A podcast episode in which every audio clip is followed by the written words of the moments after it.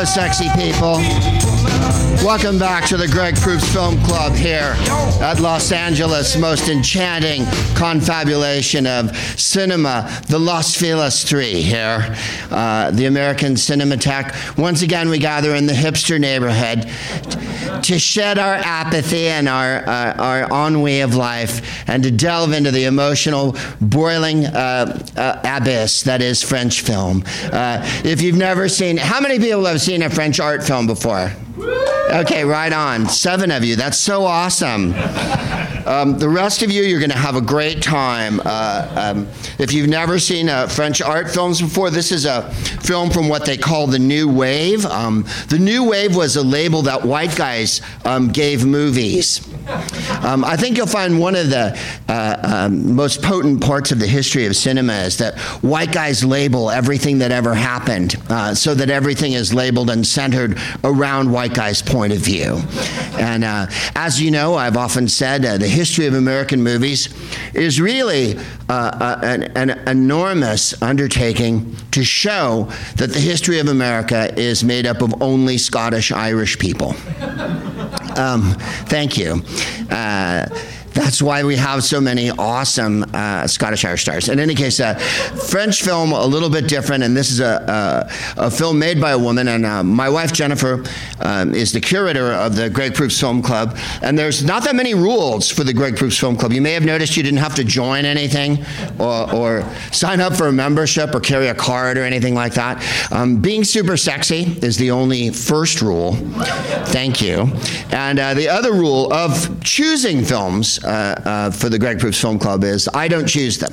Uh, I've chosen a few, and they, they haven't been as successful as the ones. Thank you. I chose Return of the Living Dead by Dan O'Bannon one year for my Halloween film. Yeah, you heard one loser dude yelled out on that one, you guys. Uh, Jennifer, of course, picks movies like Eyes Without a Face or Ugetsu for Halloween. Really elegant. Uh, I Walked with a Zombie. Something really compelling and, and uh, chilling and uh, emotionally stirring. And I picked something that was schlocky and fantastic. Uh, so uh, Jennifer has a, a fantastic and uh, exquisite taste in film. And so uh, we were discussing it today, uh, her and I, uh, uh, that we've shown, I think, maybe four or five pictures directed by women uh, over, the, over the course of the Greg Proops Film Club. And tonight is a film by a director named Agnès Varda, who, if anything, I think, really is, um, I wonder if this is clean. Would, it, would you take a chance at the Los Feliz Three? Let's see what's in here. Mmm. That's vodka. I'm just gonna, if you don't mind. Because mm. it is a French film and all. And France is located, let's see. If you're looking at the map, right here, uh, just above Africa on this map.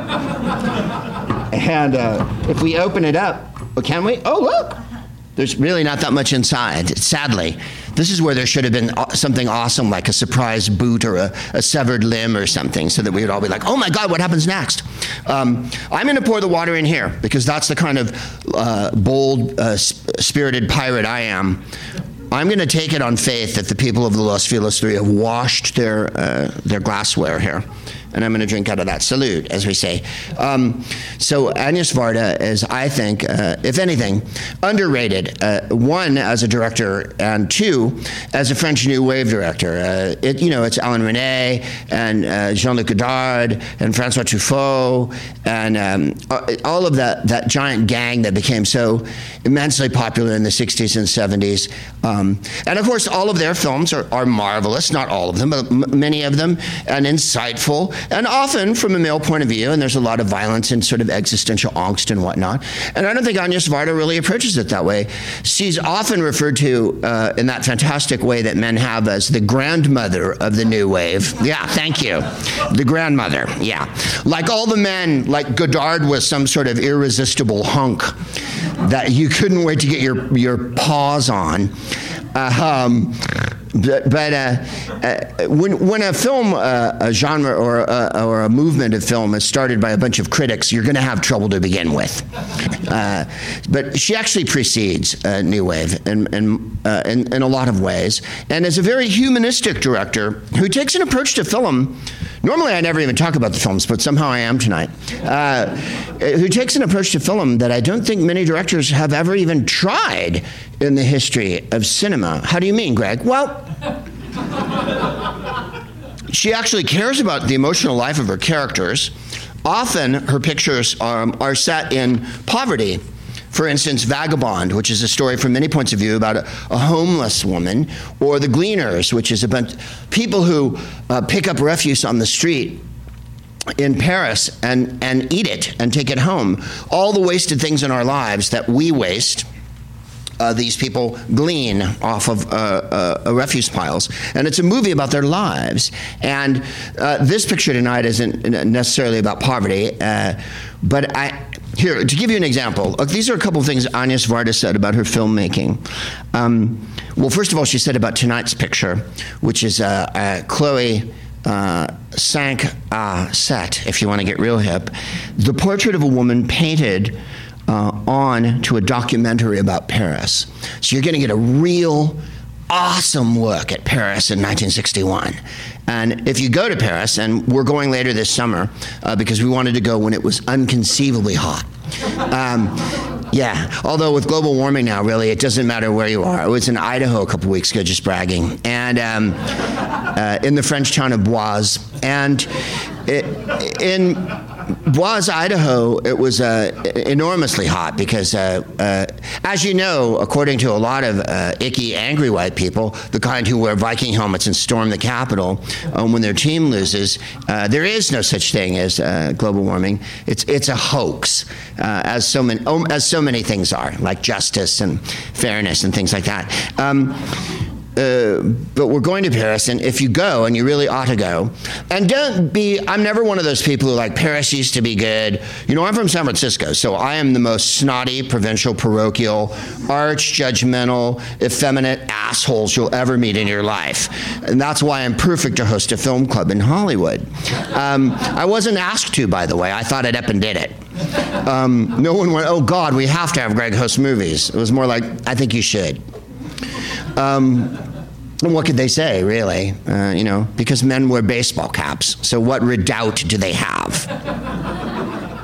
what are they going to do? Lean back in their cap and go, let me think about this. yeah.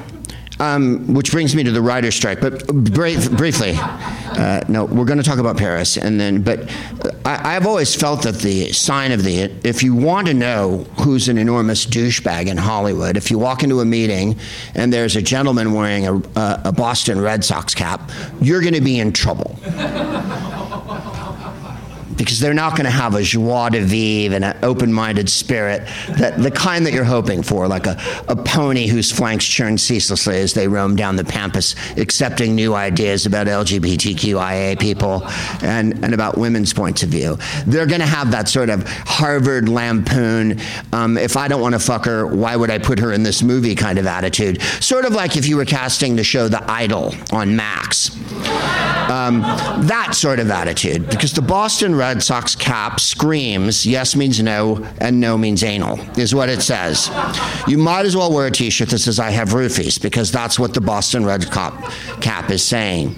Um, why are you so angry at Boston? I'm not. Boston's perfectly fine. If you're a white guy named Doug, um, you know, right on. Uh, look at how much you've done. Um, you've been angry that New York's better than you for so long, and uh, you yell out uh, things like socks and stuff like that.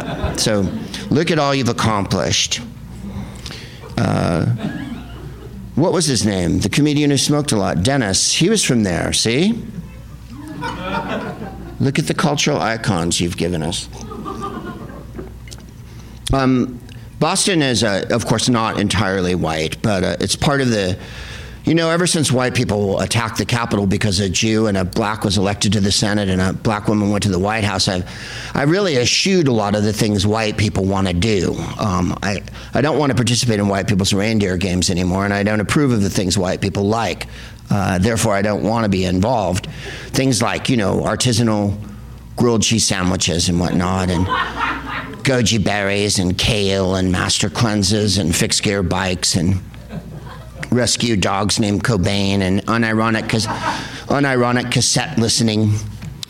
Um, Boston, the, the, the group and the city, Kansas, the state and the group. Uh, but if you go to Paris, I'm not one of those people who says that I'm of the mind that uh, until you've been there, you, uh, it doesn't exist, right? I'm from San Francisco. If you've never been to San Francisco, and I presume a lot of you have been, especially if you're uh, Angelinos, uh, because people from there's a one-way rivalry between San Francisco and Los Angeles that emanates from San Francisco and then peters out about Coalinga. Uh, on the I-5. It never quite gets to LA. Uh, and people from San Francisco are like, oh, LA, it's a chalet. You know, and then people from LA are like, San Francisco, right? That's like near Ventura. Um, so there's really no rivalry. I think people from here like uh, San Francisco, and, and, quite right. San Francisco has, um, uh, you know, we have culture and, and um, snottiness and uh, and horrible tech bros that have bought antique buildings and turned them into their personal porn playground. So, look at all the things San Francisco's done lately. My goodness, Peter Thiel lived there until he realized that gay people were all around. Um, so I think it, what you'll see, what I'm getting at is um, how Paris looks in this movie. Hi, you guys. How Paris looks at this movie in this picture is largely how the center of Paris looks now. So if you go, you'll find uh, that other than the Pissoir, uh, there are still newsstands and, and uh, bicycles everywhere, and, and people dress well and stuff like that. Um, I find uh, over the years uh, that I've um, outgrown a lot of my comedic peers. Uh, I, I, was doing a South by Southwest earlier this year, which is a, an enormously popular group uh, place. Uh, it happens in Austin, which used to be a city. And uh, yeah, it, it got taken over by a corporation, evidently, called Texas. And uh, uh, anyway, South by Southwest happens there, and a lot of white people come to really talk about how great their phones are. And I noticed when I was doing a, a comedy show with the, my fellow comedians, all of them were dressed as if they were about to rob a convenience store. They all had like running suits on and tennis shoes, and I'm like, "You're 50. No, no one's buying the Hello Kitty backpack at this point, dude." Thank you for the four people who laughed. Everyone else is angry. it's nice and air conditioned in here, you guys. Be weepingly grateful. Uh, so yeah, we're having a, uh, um, Agnès Varda, as I say, approaches film the way few people do. Certainly not in a Hollywood attitude. Um, although I'm not certain what the Hollywood attitude toward filmmaking is at the current juncture. Um, evidently, unless there's a superhero in it, or you've seen it before, or it's a toy from the early '60s, it's not going to happen. Um, Thank you. you. are my best audience tonight, dude. I want you to know that. Everyone else is like, I like superhero movies. I know. That's because you quit reading a long fucking time ago, you illiterate worms. Um, uh, as I've so often said, and I'll say it again tonight, I would like superhero movies if they ended any other way but two or five or ten or however many Avengers have assembled or whatever it is. Uh, they have these amazing powers. They can fly through the air. They can see through time and space. They can shoot lasers out of their uh, gonads or whatever it is they do. They can turn lizards into, you know, lollipops or whatever the powers they have. And then at the end, they have a fist fight for half an hour. and I just don't find the fist fight as compelling as I used to when I was seven. So that's why I'm so glad you're all here for a French film that will be inconclusive and vague, as well as exploring a miasma of human conditions. For instance, love, death, boredom, sex, identity, uh, uh, uh self worth, uh, um, the objectification of women. The woman is a very attractive woman who is a pop singer in the picture, uh, Christine Marchand's character, um, Cléo, and she has hit records and stuff and that she hears while she's walking around. And by the way, excuse me, if you think being self referential is new, Michel Legrand, who was a, an enormously successful composer in the films uh, for a thousand years, wrote the music to this movie, and Agnès Varda wrote the lyrics to the songs, and Christine Marchand sings the songs. So when you hear the pop music that our character Cléo is the singer of in the movies, she's actually singing them, and they were written by Agnès Varda and Michel Legrand. Um, Michel Legrand went on to do a bajillion uh, scores of pictures. The reason why I think her ethos is different is she said, Nothing is banal if you film people with empathy and love. Everybody is so full of mystery, so full of beauty, so full of tenderness. I ask you, how can someone have that generosity of spirit and be a, in show business? I'll, I'll pause there while you consider yourselves. I think it's beautiful, and what a, a, a marvelous way to approach film. Um, you don't really hear when they do the interview for like. Uh, uh, what, what's the one that Michael Bay makes where they're toys and they put themselves together? Transformers, thank you. Uh, and there, by the way, there's nothing trans about the Transformers. If they were Transformers, it would be a much hipper movie than it is, or series of movies, or series of long toy ads. I've never heard Michael Bay, when he's talking about the Transformer series, go, nothing is banal if you have a toy put itself together and then blow itself up in front of a rocket or whatever. Um, everybody's so full of mystery, so full of beauty, so full of tenderness. Mm, you really don't hear that a lot in Hollywood. Instead, you hear, we're going to rebrand HBO and name it after your Jewish uncle. From now on, you can call it Max. I, am intrigued by people and I love them, to be honest. I don't want to be a spy of the person I film, I want to be a friend. I want to work with a director who says that, or anyone who says that. Instead of, um, Greg, could you dial it back a little? I mean, wow, there's a camera on you. Um, so there's a strike on now uh, in town because um, evidently the people who own uh, the means of production of all the movies and television shows on all of the magnificent streaming platforms that provide meaning to our otherwise mundane and humdrum empty existence that we would walk through with a bell tolling sonorously behind us while the ravens gathered about us in a circle and a small dwarf laughed at us like an a Bosch painting.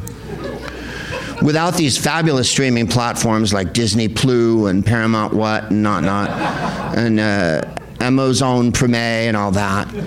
Um, apparently, the people who own and run those things aren't making enough money. And, and I had no idea this is what was happening, the writers are taking it from them so that they can go live off of Fairfax and go to Canter's. You know, I really had no idea the writers were that clever, that they were going to move to an apartment in Studio City and, uh, and be sad that Dupar's closed and then take all of the money from Netflix. It's a terrible state of affairs. Why do you realize that the head of Warner Discovery was only able to go to Cannes for a week for a party during the writer's strike? I mean, what are we, animals? Um, his name is David Zaslav, and it's said that he makes $250 million a year. Now, I'm not a mathematician, um, nor do I play one on a popular streaming platform. I was uh, developing a show called Mathematician in the Jungle that was a musical, but it, it got shit canned um, because they changed. Uh, uh they wanted to do. Uh, they wanted to do Idol 2 this time. There's nobody good. Um, I just glad to show a movie like Cléo Five to Seven when a show like Idol is on TV right now, you guys, just so we can balance out our lives a little bit and get back to what's what. Um, if you make $250 million a year and you're in charge of an enormous show business entity that produces loads of, as we say in the business, content, now, right? Heaven forbid we should look for the poetry in anything. I don't think when people go home at night and turn on their computer or their Apple TV or whatever, or even heaven forfend if you're my age, a television, and uh, mine, of course, is old fashioned. You have to pour water in the top. It's a steam powered affair. Mine is like the Flintstones. There's an animal running in it. And then I open up a door like this and it goes, It's a living. And uh, I don't think we all sit at home and go, oh my God, uh, I love this show, like whatever it is. Oh my God, I'm watching Lupin or Game of Thrones or whatever. And oh my God, uh, while I'm watching this, all I can think of is are the stockholders worldwide receiving their dividends? Because I can't sit through this whole fucking episode unless I know that the rich people who've provided the funding for these things um, have, have, are even richer and have more summer houses and whatnot. Uh, and then I can go eat with my writer friends uh, with their baseball caps on uh, and, and watch them split a matzo brei. That's Jewish food. So that was a laugh. Um, uh, he makes $250 million a year. Now, again, like I say, I don't run a network, so I don't know anything about show business. Other than I've been performing for 40 years, and I've played all over the world, and I've done pretty well. I usually don't have anything thrown at me. I have very few scars uh, from spears or glasses or anything being chucked at me while I was on stage. And I've done television shows in a bunch of different continents, and no one's ever stopped the show in the middle and like cut me off at the knees or whatever. But having said that, um, I think if you made 250 million, um, maybe if you gave 250 writers a million dollars, or 500 writers half a million dollars, or a thousand writers, whatever that figure is, I don't do math well that that might be a way uh, to push forward show business uh, by actually paying the people who are writing the words that the sexy people say that we all watch, that when we go to see Avengers Assemble, so the Avengers don't stand there and look at each other for fucking two hours and wait for a toy to put itself together or whatever. And then they wouldn't know to go, hey, Avenger, you know, go assemble or whatever, because there wouldn't have been a writer to write the words. Mm. In other words, um, I think you'll find writing might be the basis for everything uh, that we watch and see, and therefore you might want to pay them. Now, by the way, uh, we did a show last month uh, here at the Los uh, Feliz uh, Trois, and uh, the writer's strike was on then, too. So uh, they're really holding the line this time, you guys. Uh, now, I don't know how old some of you are. I presume much younger than I. Um, but show business has gone through several stages since I moved to Los Angeles um, right after the war. And there was the Zoot Suit riots, and then they built Dodger Stadium, and you know, all these things happened. And then TV went color. Uh, but uh, and talkies, of course. So many of us lost our livelihood that were from Hungary. Um, but uh, uh, after 9 11, um, before 9 11, if you were uh, involved in television or movies and uh, something came up, they would go, like, we want you to do this. And you would go, how much is it? And they would go, it's this much. And then you go, I would like more than that much. And then they would go, we'll give you a little more, but we won't give you all of it. And then you would agree. And that was what was called negotiating. Then 9 11 happened. And then it was, we'd like you to do this. And you'd go, this isn't very much. I'd like a little bit more. And they'd go, why don't you go fuck an antelope?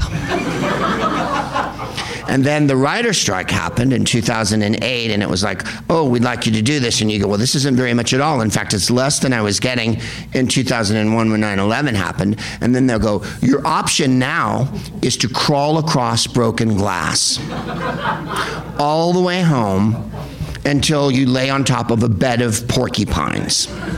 That's your option. And so that's where we are now in show business. Um, if someone who can't write any dialogue and has no idea what people like to see can make $250 million a year, then I feel like someone who could think of something awesome that we all like to watch, or maybe a new kind of character, or maybe, and I'm going to go out on a limb here, a show that has a woman at its center, and stay with me because this is going to get fucking crazy in a second. A show that isn't centered about an ugly white guy, right? Um, that maybe they might want some of the, the wealth that we accrue here. Whenever I hear someone say, oh my God, um, actors get paid so much, or I can't believe they gave $200 million to this so and so to do a thing. Um, here's how it works um, no one's getting $200 million unless the thing they're doing makes a bajillion dollars. No one's getting all of the money. Netflix doesn't go, here's $50 million to you. Oh, fuck, now what? now we have to eat um, uh, ramen and stay with our friends on their couch until we get this show made because we gave away all of our money. Um, uh, people often say it about sports. Um, I know this is a movie crowd, so I'll explain what sports is. it's a, a, a thing white guys like. They wear hats and uh, they go to bars called ch- uh, Fridays and Cheers and shit like that, and they go woo and whatnot, and um, they root for these giant corporate entities that are owned by enormous corporation white guys who get the towns that they're in to build the stadiums for them, and then they uh, have an affinity for them, uh, and then they develop a love for them, and they wear their colors on their head. Uh, and, and promote that team everywhere they go and whatnot. That's what if you didn't know what sports was. It's like uh, trying to think of a movie that had sports in it. Game of Thrones, for instance. There's a dragon and whatnot. That's like sports. People will often say, If I was an athlete, I'd play for nothing. Really? You wouldn't negotiate for every goddamn dime you could get, no matter what job you had? Um, it's just a fallacy. It really is. And uh, emphasis on the phallus uh, part. In any case, uh, Kittens McDougal, it's time to uh, set this ship a sail. Uh, uh, I urge you to watch some of Agnès Varda's other movies, uh, some of which I've mentioned here, because I think you'll find her a refreshing dip in the cinema pool.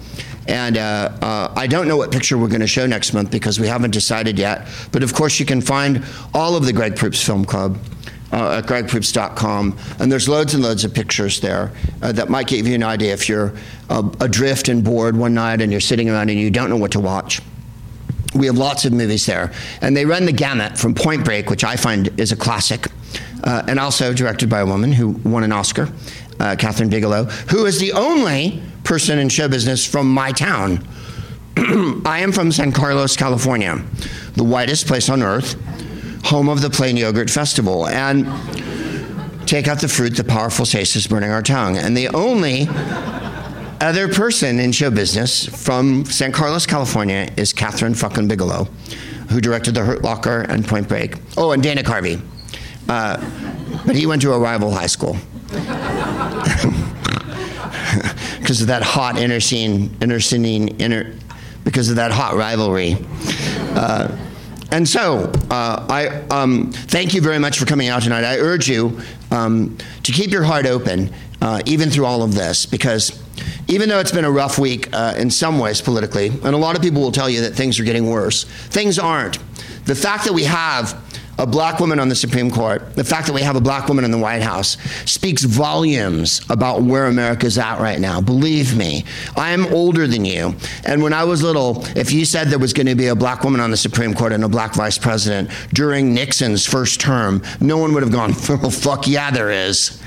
That wasn't going to happen. So um, lift your spirits to the sky, my darlings. You're here sharing our communal love of film, and tonight we're going to watch a film centered all about women, and it's called Cléo 5 to 7, and I give it to you right now, and I thank you.